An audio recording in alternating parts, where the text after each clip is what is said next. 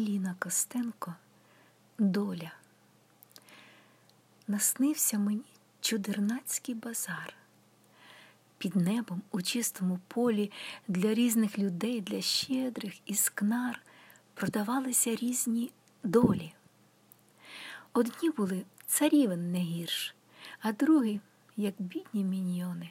Хто купляв собі долю за гріш, а хто і за мільйони.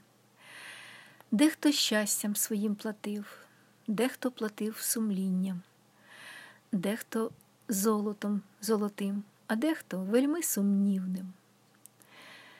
Долі ворожки, тасуючи дні, до покупців горнулись, долі самі набивались мені, і тільки одна відвернулась.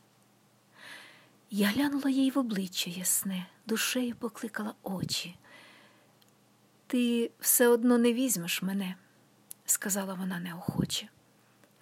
А може, візьму? Ти собі затям, сказала вона суворо.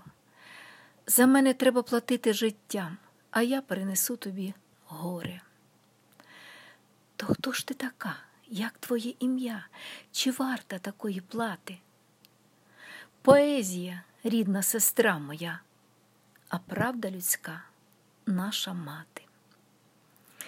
І я її прийняла як закон, і диво велике сталося. Минула ніч, і скінчився сон, а доля мені зосталася.